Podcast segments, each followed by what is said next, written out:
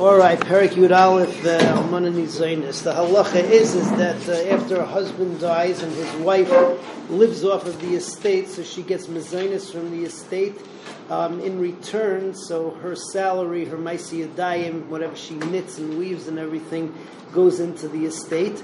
Uh, however, the other trade-off that uh, the husband has to bury her in return for getting her Yerusha no longer applies because the husband died first. So the Yorshim, her Yorshim, are responsible to bury her, and uh, the Yerusha stays in the family. So that's Mishnah Aleph. Almana nizaynis minifse yisaimim, maisi adash lahem. So Almana gets mizaynis from the nechasim of yisaimim, and uh, her maisi adayim go to them. Ve'in chayom bekvurasa. They're not chayiv to bury her. Yosheha yorshik subasa, chayim bekvurasa the Yarshim, her Yarshim, who also Yarshim the monies in the land of the Tsuba, so they are the ones who bury her. And Mishnah Beis gets into an issue. Usually, when you sell off land, it has to be in front of a Din of Mumchin. When you're talking about selling off land, however, for the purpose of buying the Isha Mizainais, the Hainu, you need to feed her, so you have to sell off some of the husband's land from his estate. They made a takana that you could do it in front of a Din Shal Mumchin because you need to feed her fast. Right? The machlekes over here as to uh, whether this is this also applies for getting her the money for her ksuba. Tanakama says that it does. Reb Shimon says that it doesn't. Nafkamina would be a ksuba min ha'erisin, where she's not getting mezainis, she's just getting the ksuba.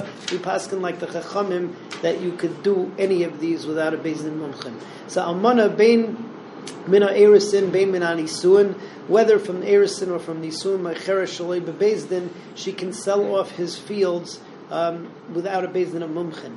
Reb Shimon Oimer, Reb Shimon says, Min anisuin mecher shalei bebezdin. From nisuin, so you could sell shalei bebezdin. Why? Because that's going to be used to buy mezainis. Mina erisin loy timkar elo bebezdin. You need a bezdin mumchen. Mivnei she ein lo mezainis, because um, from erisin she doesn't get mezainis. V'kol she ein lo mezainis, loy timkar elo bebezdin. One more Mishnah, Mishnah Gimel, talks about a situation where we assume that she has some cash already, and therefore there's less of a need for her to buy mezainis. So if she sold off part of her ksuba, or she was mamashkim part of her ksuba, or loy plug, she gave away part of her ksuba as a matana, and she, uh, what's it called? Now you want to liquidate some of the husband's assets.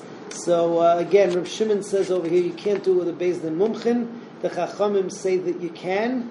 And uh, but everybody agrees that if she wasn't an almana, she was a grusha, that the husband never allows you to liquidate his assets without a bezin mumchim because he has mercy on his wife uh, who is an almana. She doesn't want her to be mavaza herself by trying to get a bezin together, but with her with his grusha, he just really doesn't care.